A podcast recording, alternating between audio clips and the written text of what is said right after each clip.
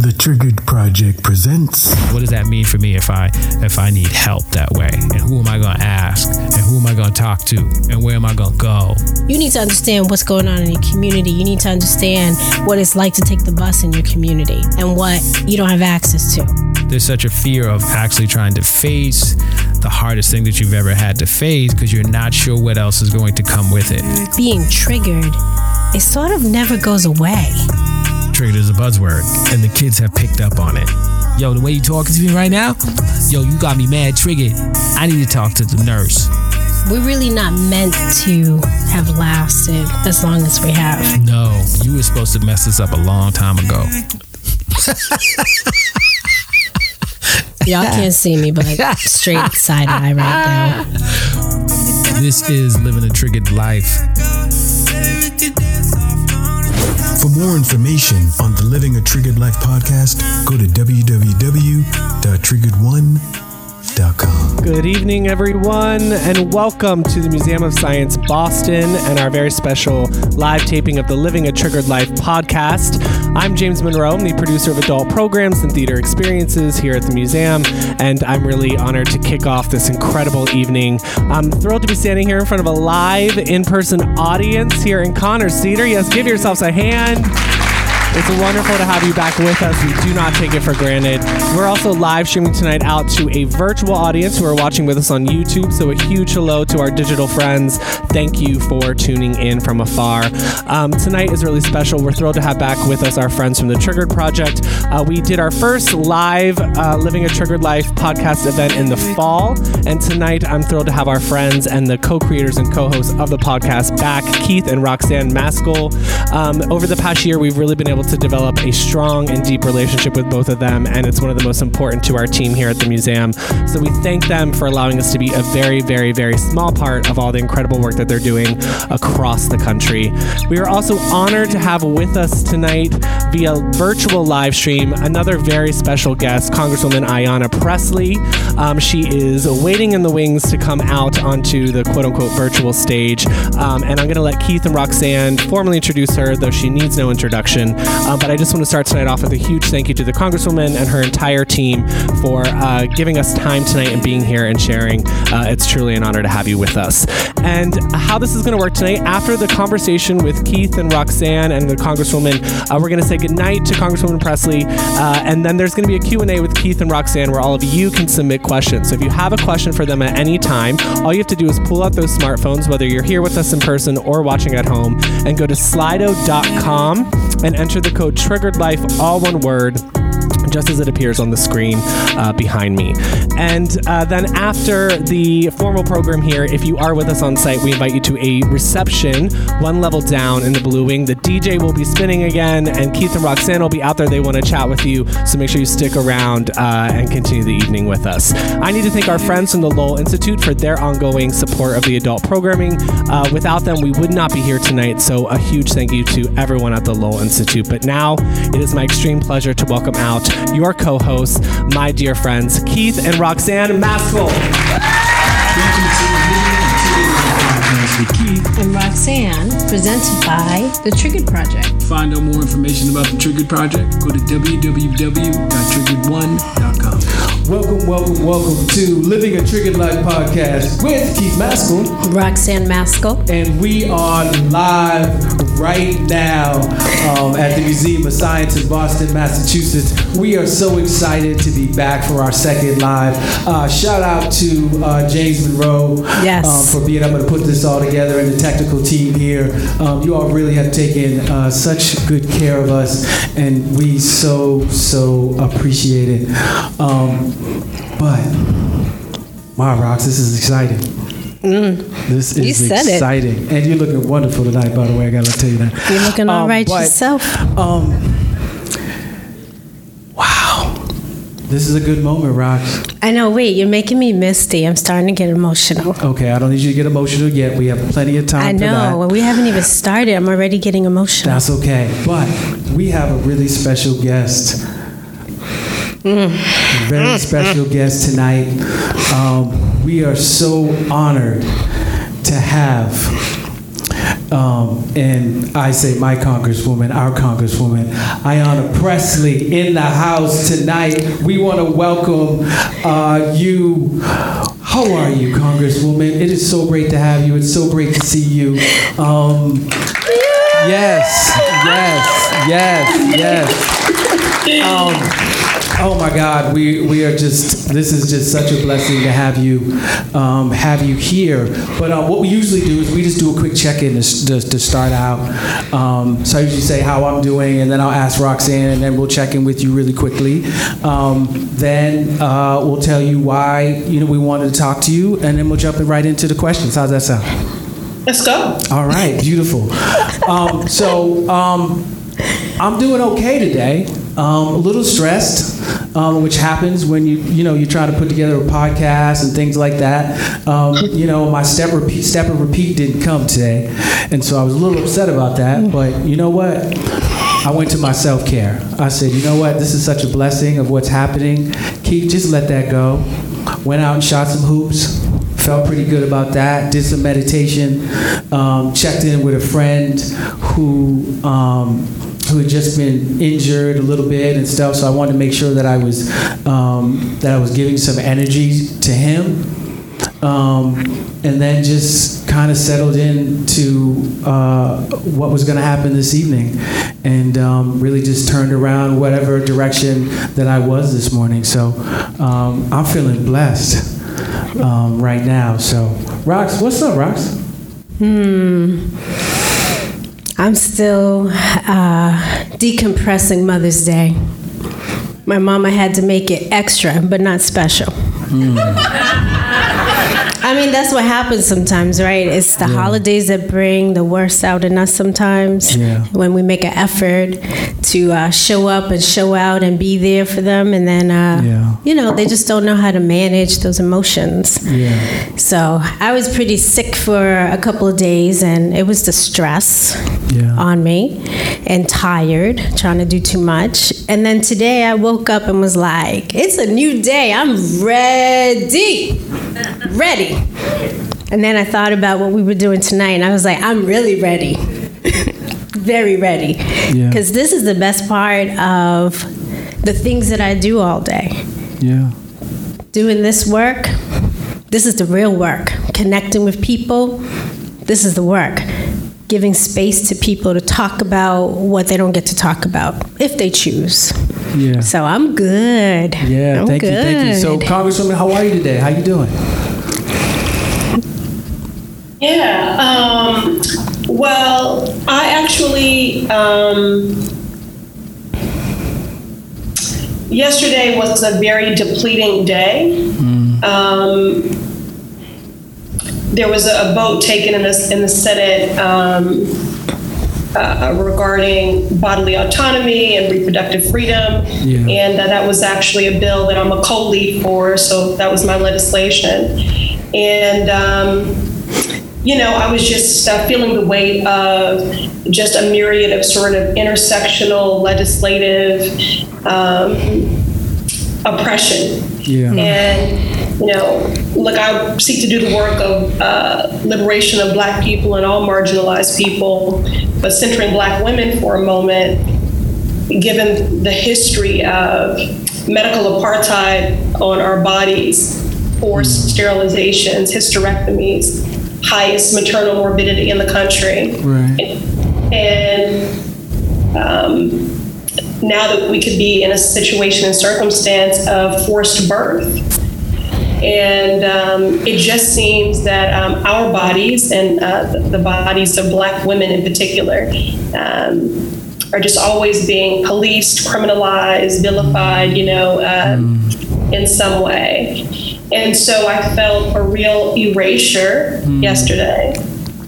And um, today, you know, I feel very seen and uh, and very centered in large part because um, I had this to look forward to. Yeah. Um, but also because um, so many people today were speaking life into me and were uh, offering me affirmation and restoration. And, um, you know, that they expressed gratitude for, for the fight that I put up. Right. And um, so, so that felt good. Yeah, no, thank you for that. And, and you know, the reason why we wanted to talk to you just because, like, you're always you're always just authentic.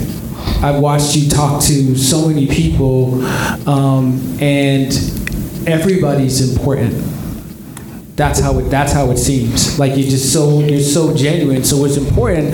And you know, after our live, I said to James, if we could talk to the congresswoman, I want to talk to her. You know, um, and for me, um, I always felt when seeing you. Um, just the positive energy. You don't have to say anything to anybody, but your positive energy gives life to people. You know what I'm saying? And I mm-hmm. felt like at certain points that Generous. That's very I'm- I'm generous. I'm just- just, a reflection of y'all. That's Right. honestly. Nah, I'm just- I mean, No, but I'm- You're a little bit more than a reflection of us. right no just mm. like no like we keep it we keep it authentic Yes. and you never know like just saying hi to somebody means a lot to people you know what I'm saying? And so, just the fact of being somewhere or, or being a Nubian, uh, and um, I love that mug, by the way. Um, love that mug. Love that mug. Um, That, and that's that on that. Yes.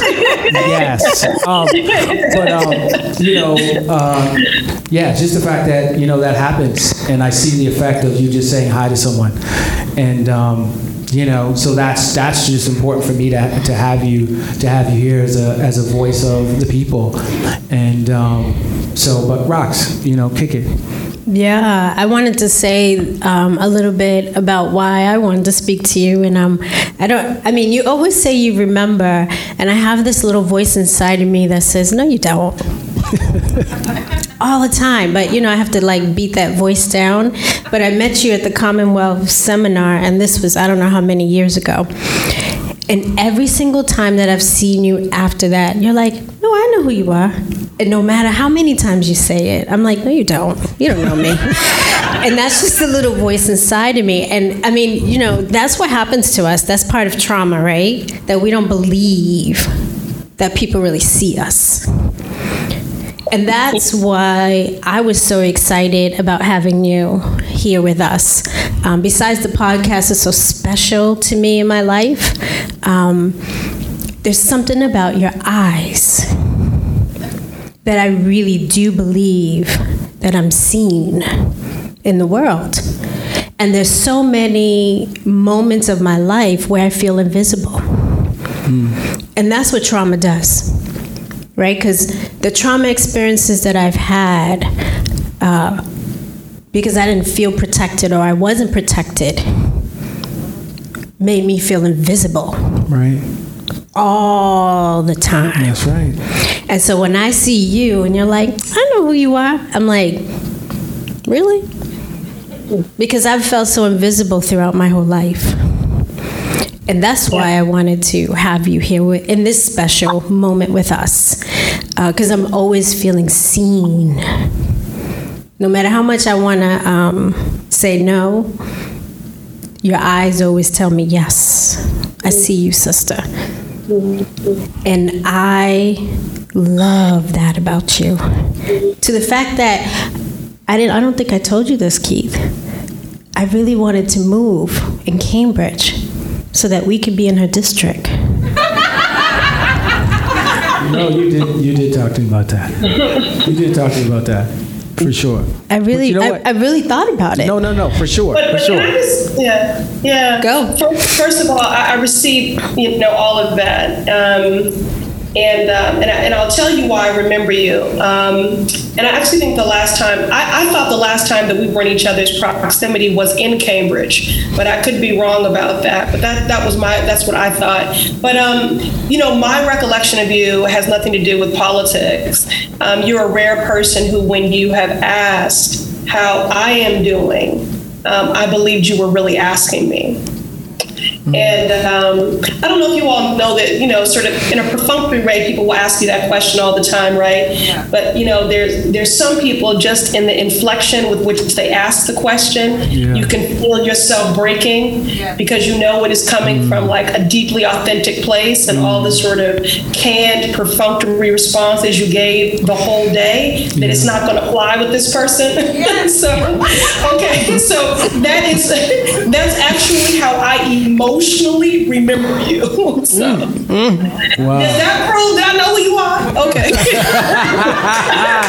Yes, And every time. Somebody in that room better co-sign. If Yeah, look, look, we appreciate that. Roxanne doesn't get that a lot, but Roxanne, let's get into these questions. Yes, Um, yes. So, you know, I'm follow ready. up, follow up with that, follow up with that, babe.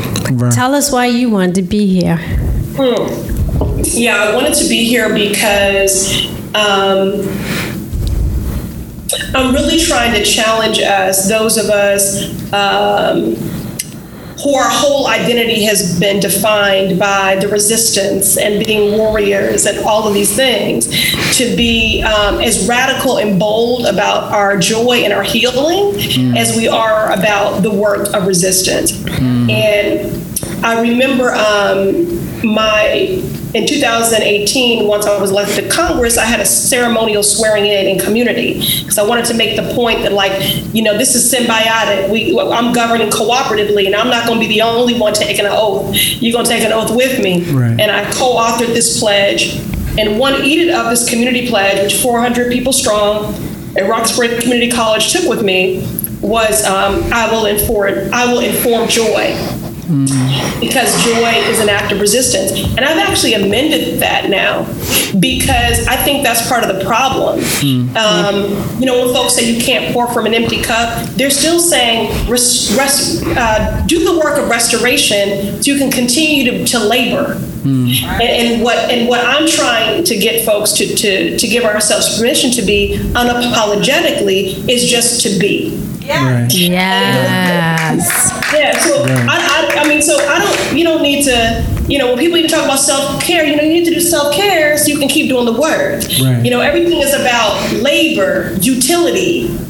It's not about being. All the messages that I got as a child from my mother was about the armor I needed to put on to navigate, to negotiate, you know, to, to handle uh, uh, aggression, microaggressions, hostilities, toxicity. It was all about armor. Nobody ever talked to me about joy. Right. Nobody ever talked to me about healing. You know, and so the fact that um, you created this space, and the last thing I'll say about the two of you is that I do believe that Black love is a revolutionary and radical act. Um, and and we, we know that in that Martin and Coretta met in the Massachusetts 7th in Roxbury. Right. And, you know, many people define her um, as his wife, but she was a liberator in her own right. Um, she was an architect of this movement, and it would not have been birthed were it not for their radical Black love. Yes. And so I, I just wanted to endorse um, what you two are doing and the space that you've created. Yes. Um, thank you so much uh, uh, for all that. And um, that's one thing that some people don't talk about with this podcast is is is about black love, right? And the importance of talking about not just the best part of it, but the other parts that need work.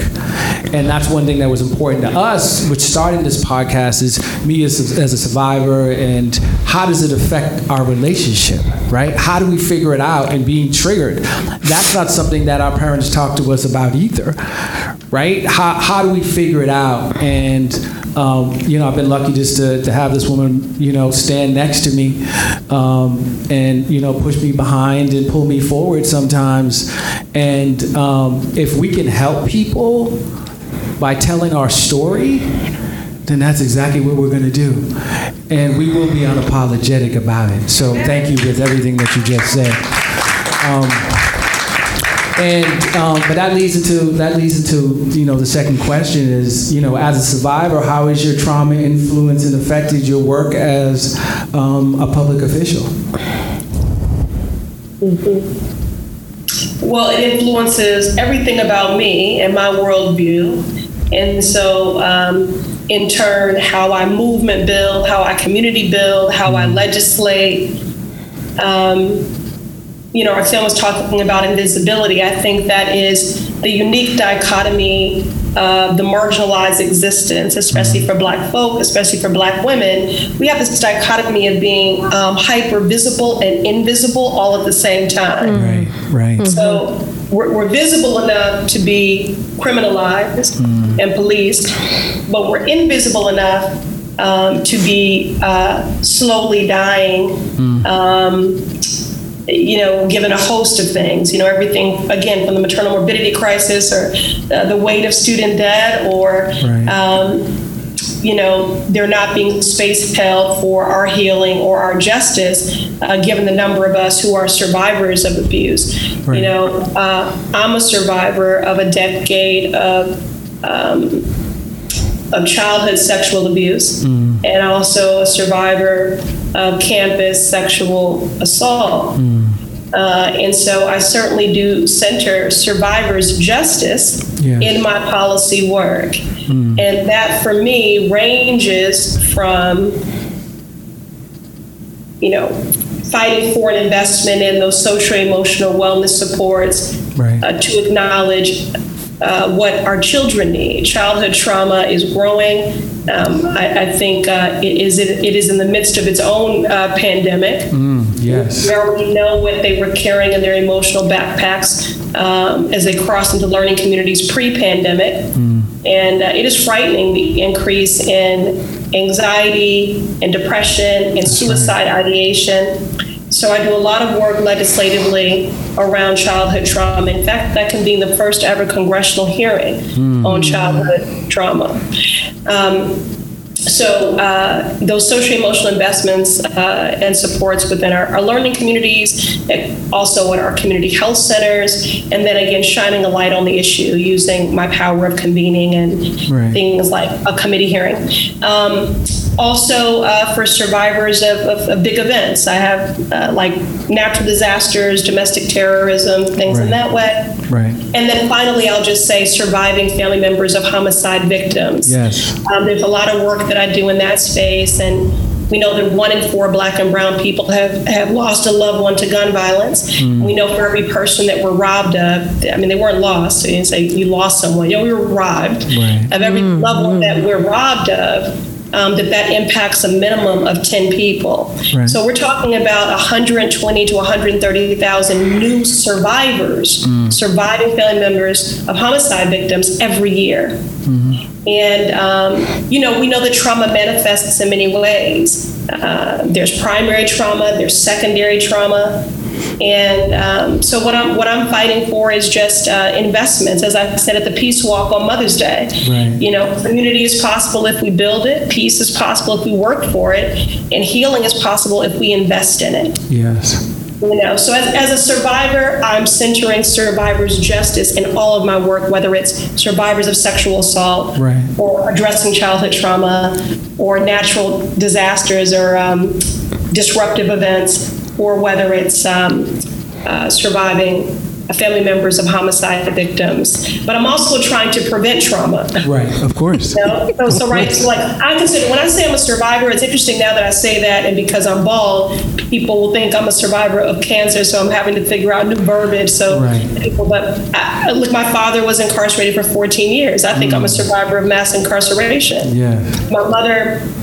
Not at the hands of my father, but my mother was a survivor of domestic violence Right. you know, of, of incest Right. and also of rape, right? So trauma is inter uh, generational. So I, I define myself as a survivor Right. in every way when it comes to trauma, both Yeah. primary and secondary. Yes, yes. No, thank you for that, and you know, thank you for sharing. And you know, I honor your pace of healing, and I honor the fact that you're a thriver.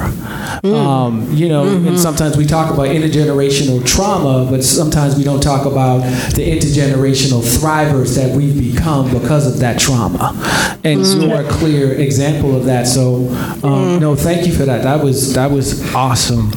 Um, and so, she what I like about what you said just now, what you both said, is that it's not enough to remain in the place of surviving, which is what you say all the time, right? Mm-hmm. It's about thriving, Yes. right? The trauma that black and brown people have endured over generations has taught us how to survive. But we need to move into the thriving game. Yeah. And that's what the two of you are talking about primarily Right. is thriving Yeah. and that is that is part of that healing and that's part of like um, what we know how to do flip the script Right. Can I say something about that for a moment? Yeah, Listen, sure. listen you don't need to ask No, no, like I said, we're respectful of the format and also our Yeah, thank time. you. Right. But, but, but this is this is important. Uh, policy is my love language, Mm. and the reason why policy is my love language is because every hurt and harm is one that has been legislated. Mm. It was codified. So I believe if we can legislate hurt and harm, then we can legislate healing, we can legislate justice, we can legislate equity. Yes. But how do we do that effectively? Right. We have to stay in proximity to it. Hmm. Because it's only by staying close to it that you understand how intersectional it is, how complex, the nuance. And then what I always want to do is then work with those most impacted Right. to develop the best solutions. The people closest to the pain should be closest to the power, driving and informing the policy making. Yes. And the last thing that I would say on this, because you brought up uh, thriving. Uh, a couple of weeks ago, I, I was meeting with some folks, someone who had left politics, and I said, What is it like on the other side? And they said, I went from a life of obligation to a life of desire. And I said, Well, that is a privilege. But one that everyone deserves. So when I think desire, I think imagination. Right. And so, as a policymaker, here's the shift that I was talking with some of my sisters in, in the work and the birthing uh, uh, movement as we're doing maternal justice work.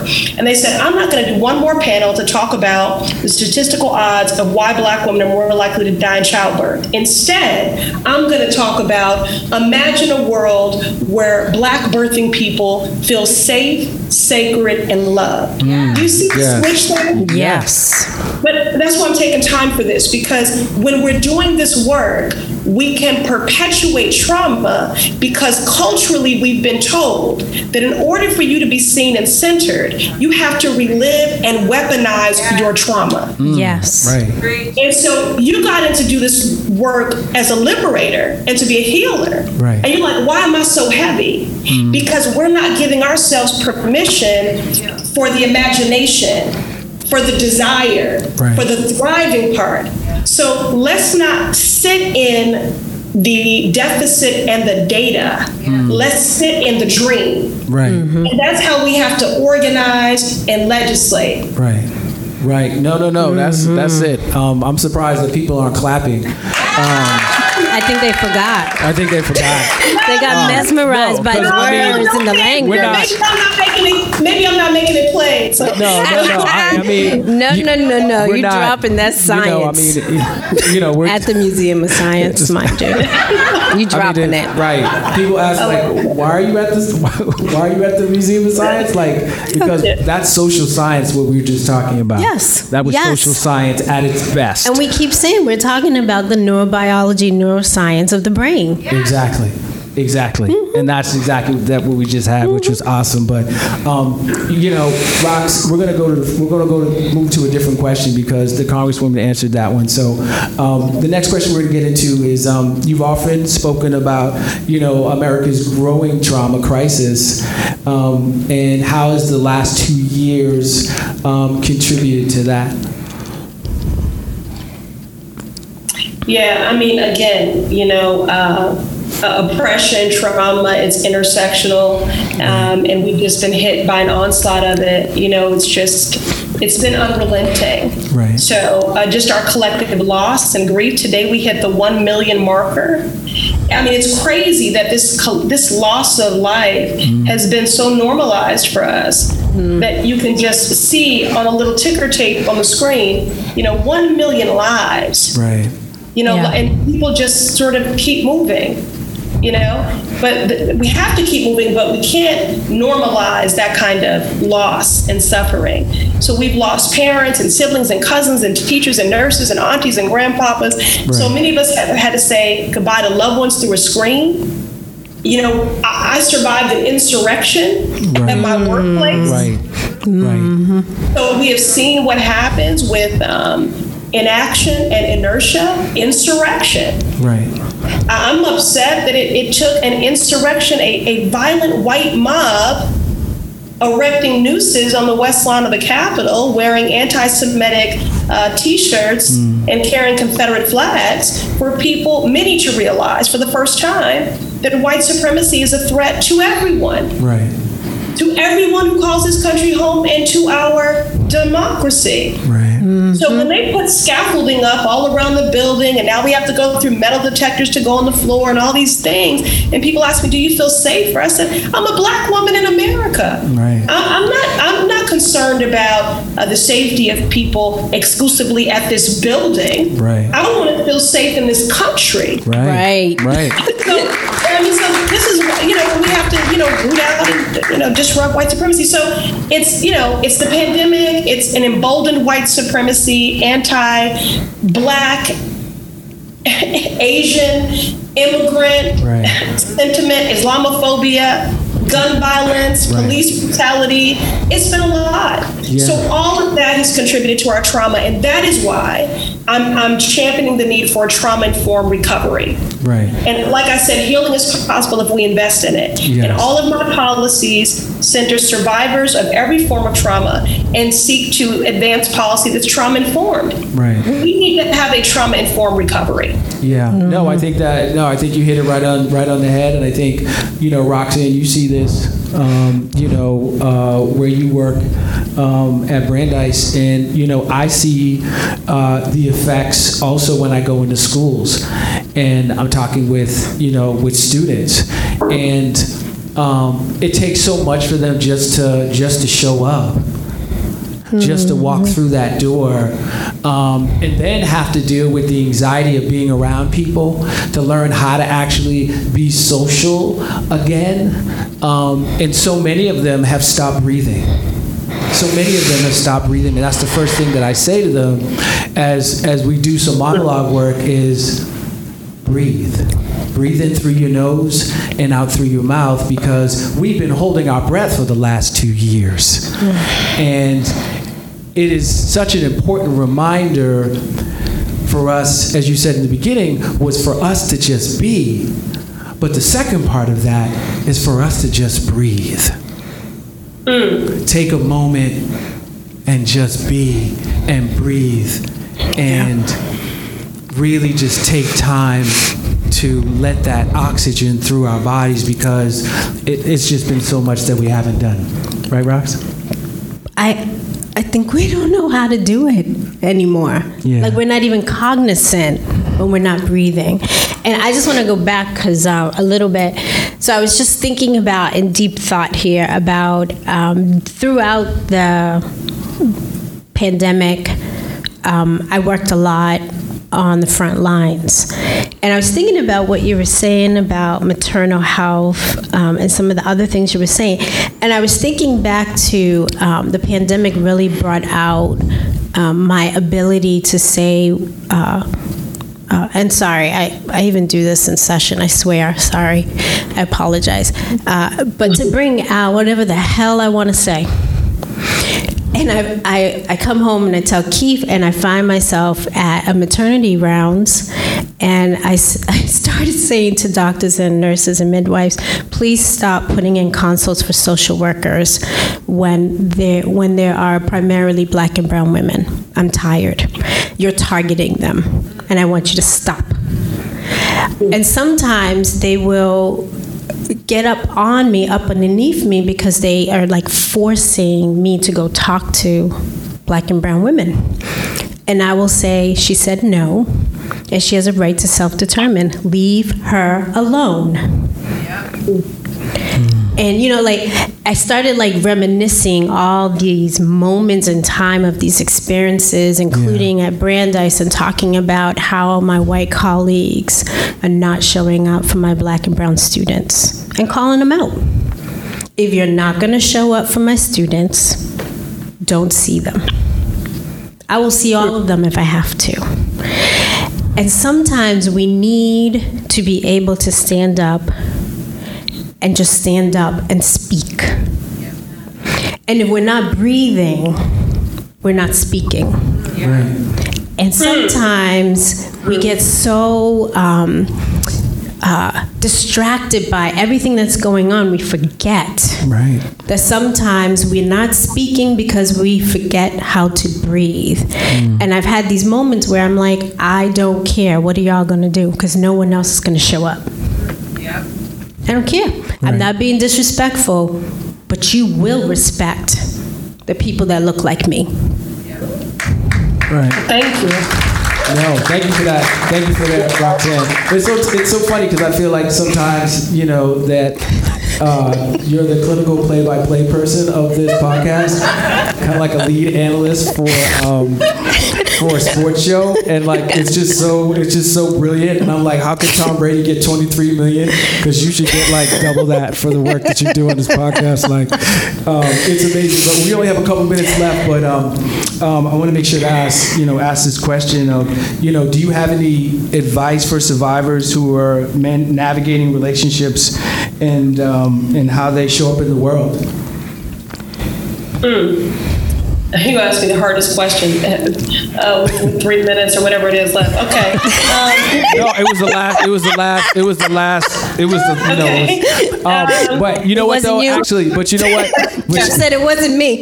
yeah, yeah, yeah, yeah. Okay, I'm just, I'm, I'm, I'm gonna do what a lot of a lot of uh, elected officials do is I'm gonna answer the question I want to.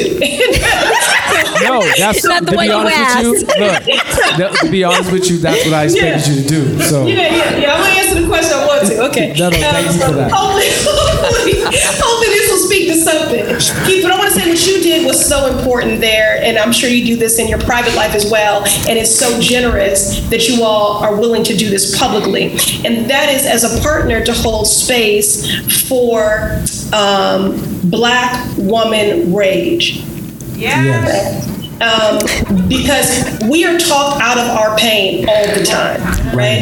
If we can go to healthcare, we, we can go to healthcare providers. They might think, uh, think we're drug seeking. Right. Uh, we're in birth. They don't believe our pain is as bad as it is, right?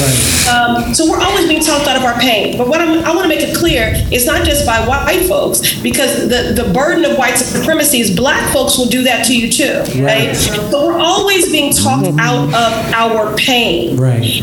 And why I chose my husband, who I call my black diamond, Conan Harris, Right. um, is because, let me try not to get emotional here about it, he was the first person who was angry for me.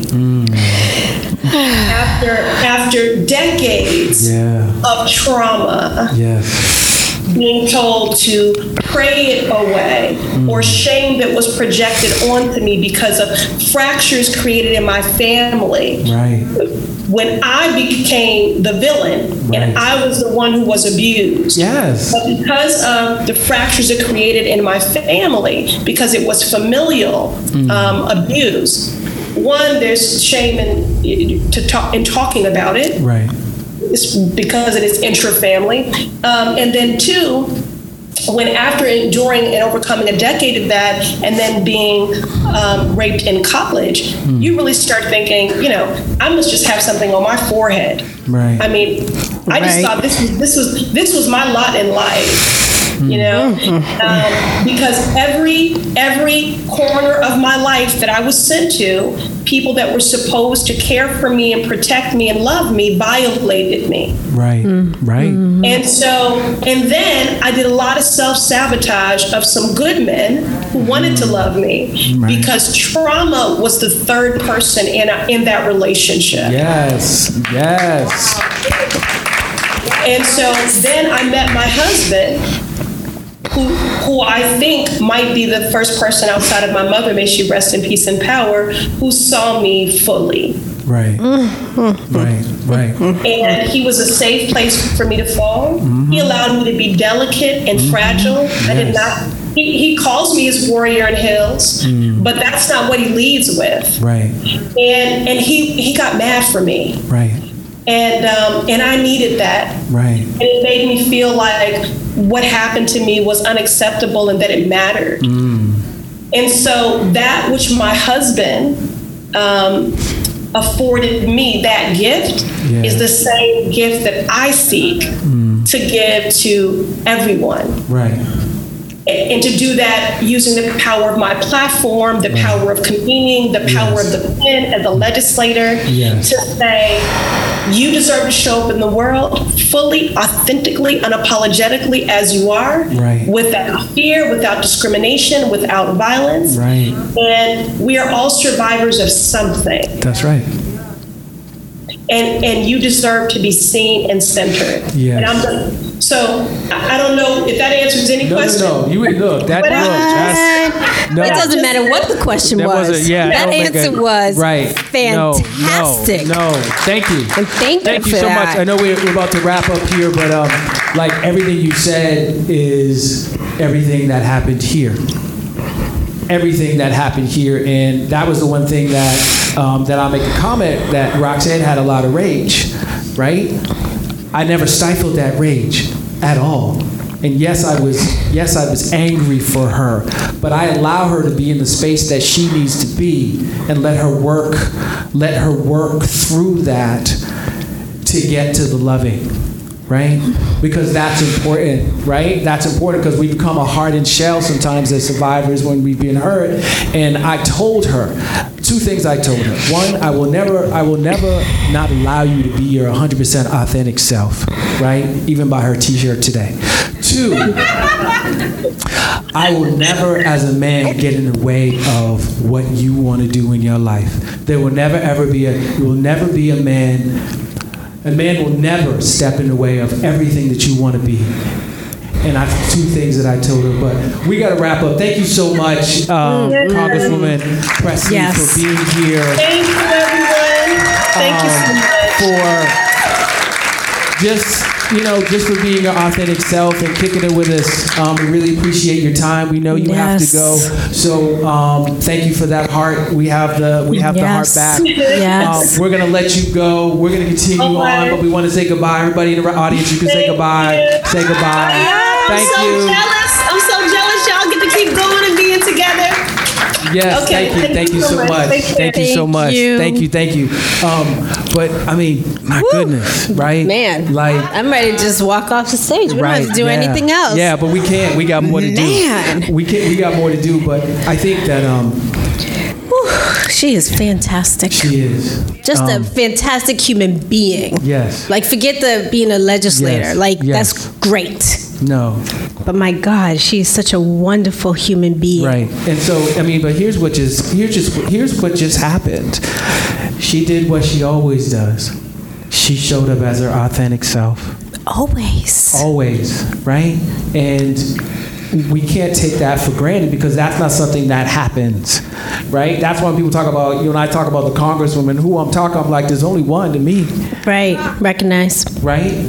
Yes. And we just we just saw that. But the one thing that she said that I think that you know that resonated with me, of course, everything she said, but the fact that um, it just reminded me of that I've always been angry for you. Always, always. But the thing about it is, is you've always been angry for me. And um, Actually, I've been willing to use my rage for you and Right. fight people. right. Even though you told me you can't do that, but No, no, that's that. I mean, if y'all listen to the podcast, you understand that sometimes South Bronx. um, the South Bronx comes out, um, you know, and uh, you know, one time was someone who got mad. She was getting mad at or whatever. Someone was being crazy, and she was doing this motion to somebody. And someone said, "You better get your girl." And I said, "Why? She ain't mad at me."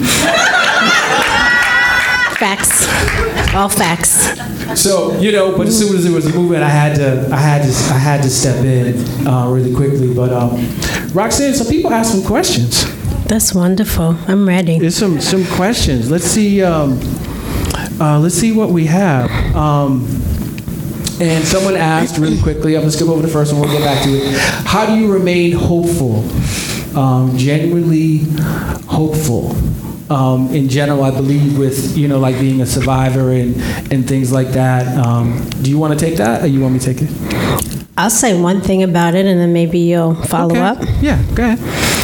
Um, I have learned to believe that this man unconditionally loves me. And he does that in so many different ways. But it's not just about the doing, it's about the consistency. Consistency is everything for me because I'm constantly in my head. Like when you heard me say to the Congresswoman about, I'm always like, you don't remember me, stop playing that's the negativity, the negative voice in my head that tells me about or reminds me about how unworthy I have felt because of the violations. Mm. But this dude, when he keeps showing up in the same way and keep doing what he does, then I know. But I want to be really clear about something. God brought him to me when I was ready.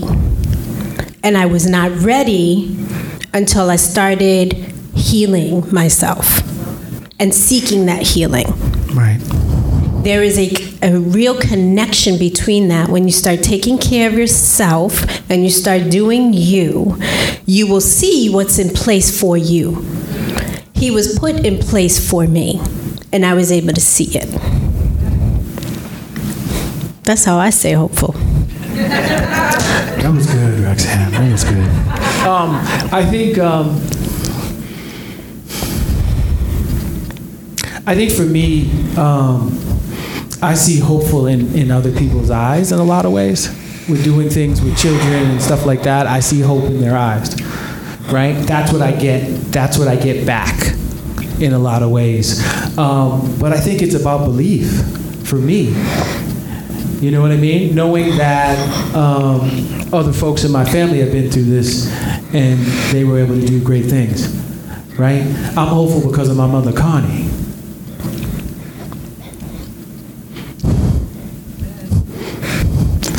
And everything that she had been through. But she used her hands for magic when she did people's hands, Yes. did people's hair. And she mm-hmm. used her love of life and extended that and blessed people as, as she did their perm and their color, which has people up until this day to say, Mom, your hair, my hair has never been the same since your mom stopped doing it. Hmm. And it was 30 years ago. Yeah. And so I have that hope.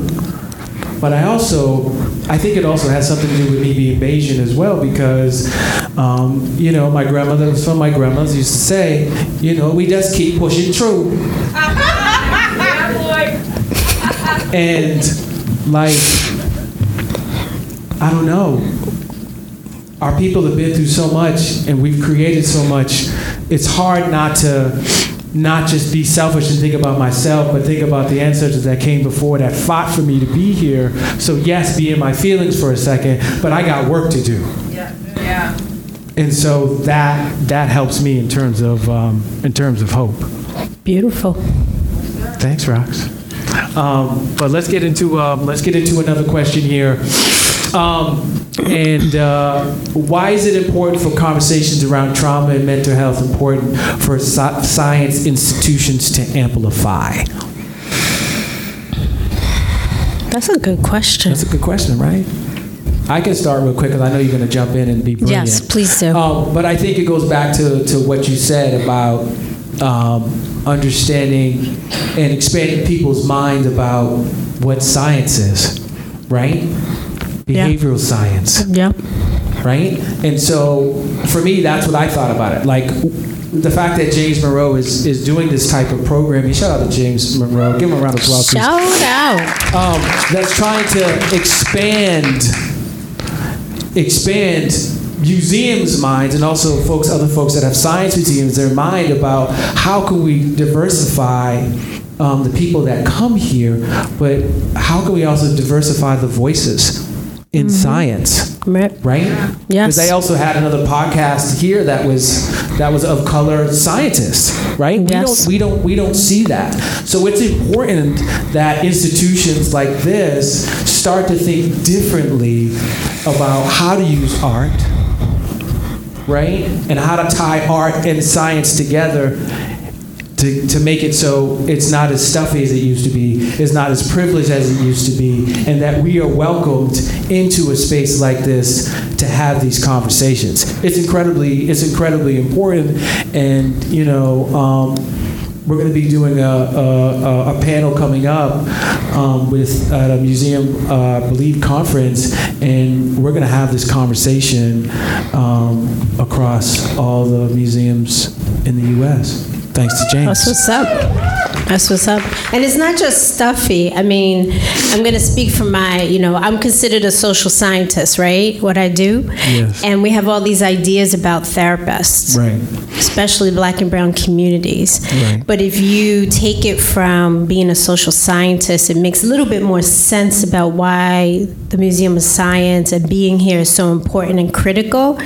And realistically, um, medical models and science has been um, saturated in white supremacy. And that has not included us but it what it has done is um, identified us as deficit a deficit you know as deficits. And that has been the historical context. And so doing something like this it sort of provides information different conversation different communities. Right. it's almost like welcome to something different that includes you. Hmm. That we want you here. Right. Right? It's like that welcoming that a lot of our museums in Boston, let's keep it real, have not sort of felt motivated to do that. Right. And so I think that this brings to light that we can heal, that we've, you know, um, re sort of uh, defining trauma, Right. that, you know, a lot of people sometimes they're like, You're a therapist? I'm like, Yeah, and I swear, in therapy. Because Right. I'm okay with that. Because I feel like it's important for me to be authentic. And if you tell me something that I think is crazy, that you've normalized, then I want to start swearing because I'm mad. I'm really mad. And I want to change that for you. And I want to change that perspective, right? That's what we're bringing. We're changing perspectives here Right. in this place that we wouldn't have been welcome to. Right. That's real. Right. Right. I, I mean, I definitely coming here as a child. I never knew they had a theater.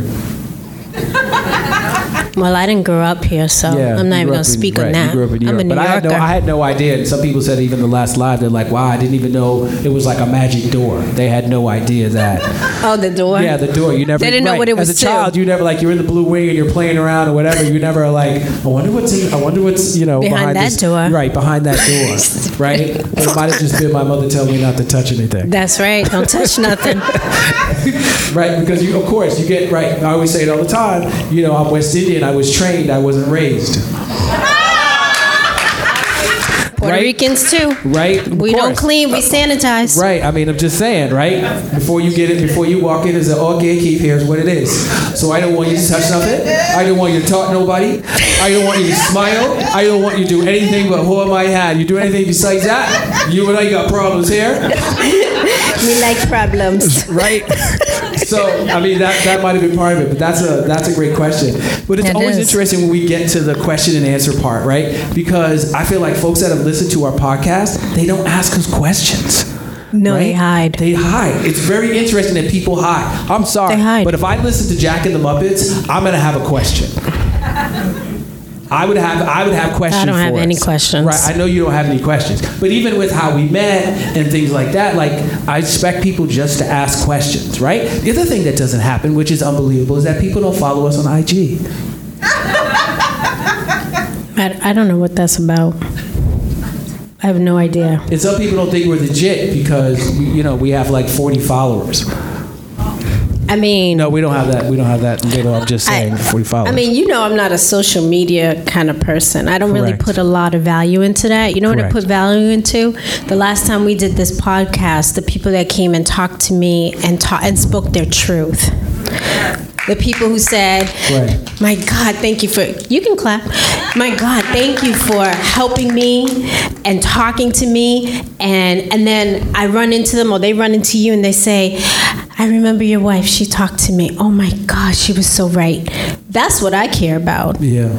social media like i'm happy about it in the sense course. because we reach a lot of uh, Right. communities a lot of people Right. but beyond that those moments that we have with people are the, Right. the men that come up to you and disclose Yeah.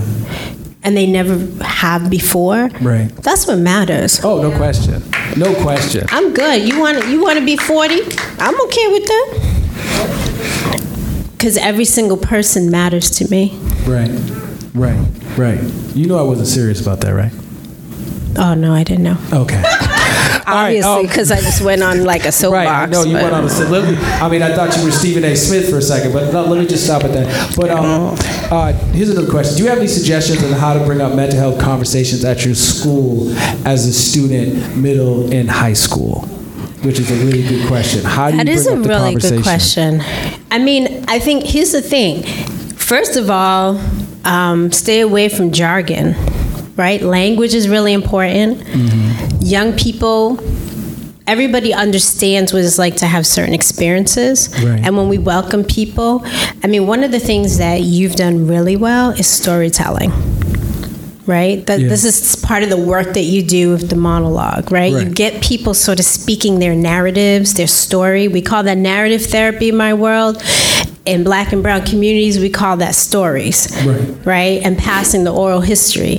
And when you sort of um, bring those um, indigenous ways of communicating and being with one another, because Right. that's what we're doing in the podcast, right? We're talking, we're talking to people, we're Right. talking to each other, we're sharing. Right. It's all about telling stories.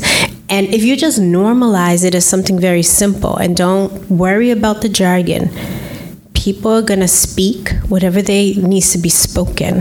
Right. People just want to feel invited. Right. We just need to invite people. Right. It's simplistic.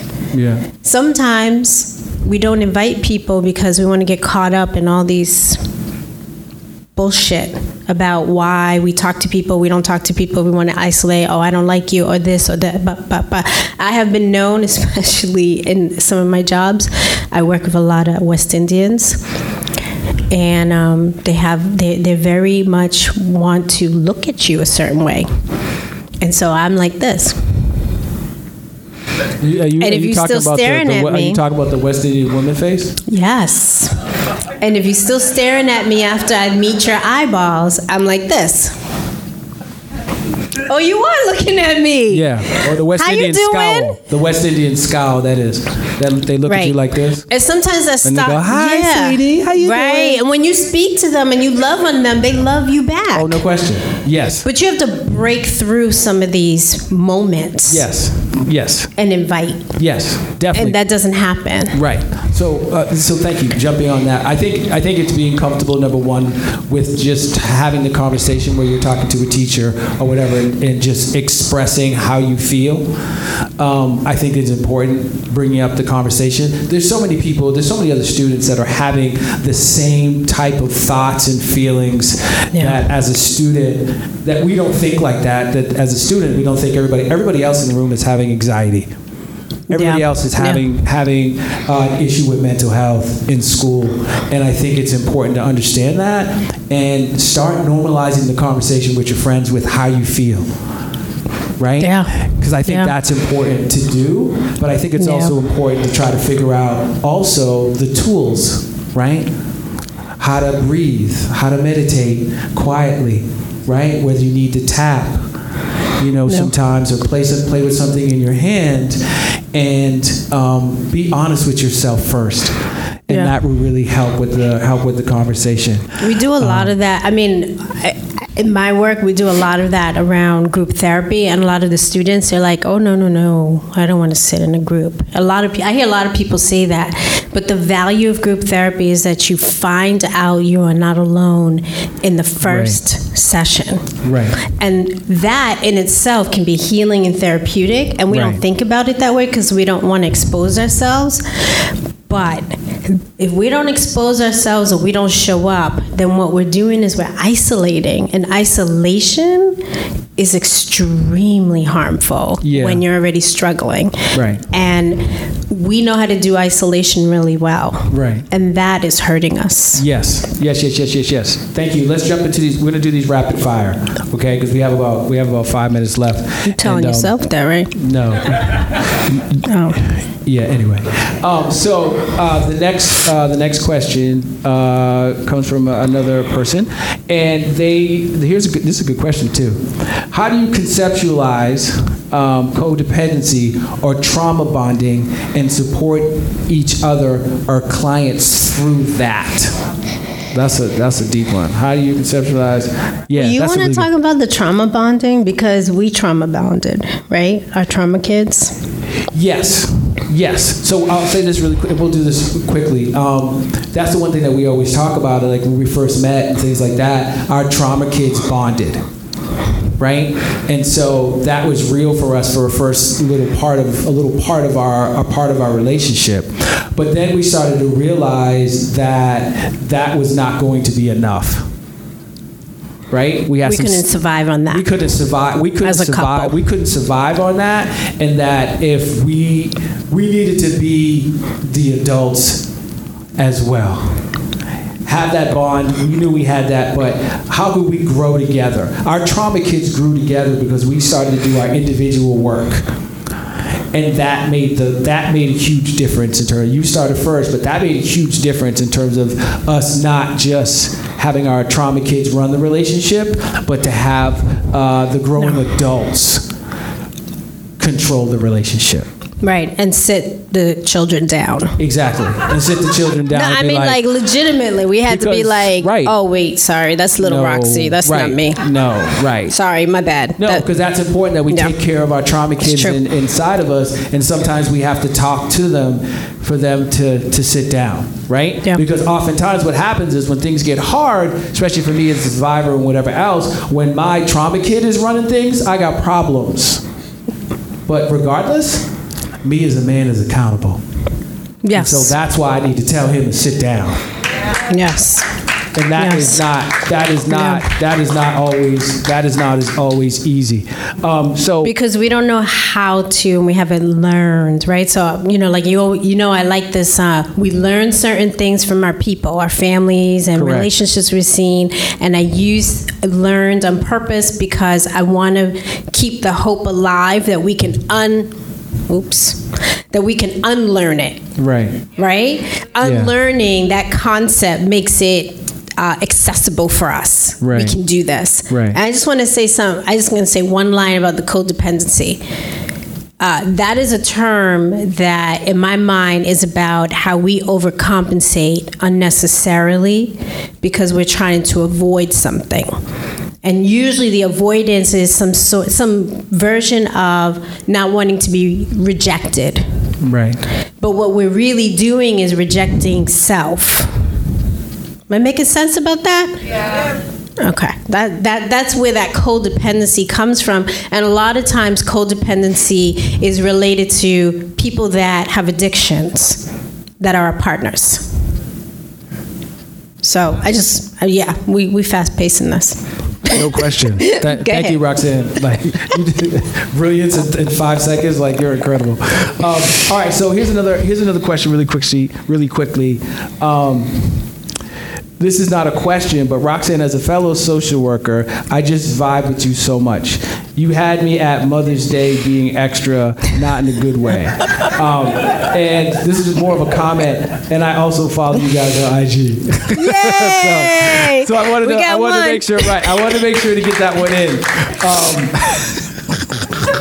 Um, um, but okay, here's another one. Um, how do you learn ways to embrace and work through feelings and emotion after trauma in relationships? How do you who what? Okay. How do you learn ways to embrace and work through feelings and emotions after trauma in relationships? And you have 30 seconds. Go. Listen, I just got trained EMDR. Go look it up. Look it up. It is the way for black and brown people specifically because we experience racialized trauma every day, every minute, every second. Okay? And so while we're well, while, while we're doing racialized trauma and experiencing all of this, then we're gonna have all these other traumas happen at the same time. Nobody can handle that. Right. Boom. Ting. I got you. All right. Here's the next one. Thank you, Roxanne. So, um, here's another one. Um, I know forgiveness is more about you than others, but how do you take the next step to forgive forgive others who have hurt you? So I'm going to make the assumption that they continue to hurt you. I'm making that assumption Okay. in that question, mm-hmm. which would mean to me that we need a pause and what and, and reevaluating what is that what is this connection really about right here? Mm. Why do i need this connection? What are the benefits? What are the disadvantages? And the most important column what do i want? Right. if you you have to be able to figure out what brings you like the congresswoman talked about joy. Right. what brings you joy? This Right. man brings me joy. You know why? Because he's always making fun making jokes even when i don't want him to. Always. And i said to him very early on in our relationship that day when you don't make me laugh it will be time for me to exit this relationship I've been working on material. Like y'all don't even understand. Like, like I gotta keep it fresh. I can't use the same joke twice. Like, do you know how many how many how many jokes I've had to create because I'm nervous. I'm like, man, if she don't laugh, I'm like, she gonna leave me. I just want to say he made this T-shirt, not me. I just wore it. Um, but you all, the next the next podcast, you will understand what that T-shirt means. But you know what? We are at time. You know what I'm saying? This has been really really fun. Um, thank you so much uh, to the people here at uh, the Museum of Science. Thank you to James Moreau. Thank you to the technical team.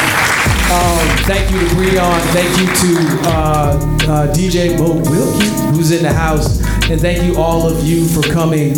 Um, this is exciting. And um, we. Um, Right? We, right? uh, Thank you, Keith Maskell. the, The um, magic. It all comes from you. I just show up. man, um, that's true though. You do. I show know. up. I said it. Oh, I no, but if, to find more about the Trigger Project, please go to www.triggered1.com and, and, and find out about the other work that we do. Um, we are so excited and just so blessed to be able to share our story on this platform to help others. That's what we're about. That's where we come from. And um, it is it's it's an honor to, to be here tonight with the congresswoman but it's also an honor to be here with you baby because um, without you we, we, you know we don't have anything so i just want to give it up to you just with your brilliance um, y'all didn't have to clap for her um, but um, Let them clap. but uh, please listen to us. Please listen to the podcast. Um, we have one more episode before we end season one, and then we'll be back um, for season two. But I want to leave you with this, and then um, my friend James Monroe is going to come up and let you all know what's going to happen next. But um, remember this you're no longer surviving, you're thriving, and you've that. Thank you. Let's keep it going for Keith Maskell, Roxanne Maskell, The Trigger Project. Thank you both for being here and sharing. You're two of my favorite people, and we just think everything you're doing is so important. So thank you for letting us host this conversation. Thank you to Congresswoman Pressley and her entire team for making the time to be here tonight. Um, thank you to all of you for joining us and spending your Thursday night with us here at the museum. Um, we're going to say goodnight to our virtual friends, so thank you for tuning in. Um, this link is going to stay active, so make sure you share this conversation, this important conversation with everyone you know You can continue to watch us online. Um, and for all of you who are joined us in person, we invite you to a reception one level down. The DJ is going to kick it back off. There's going to be snacks. Make sure you stick around to talk to these two incredible people. Have a great night.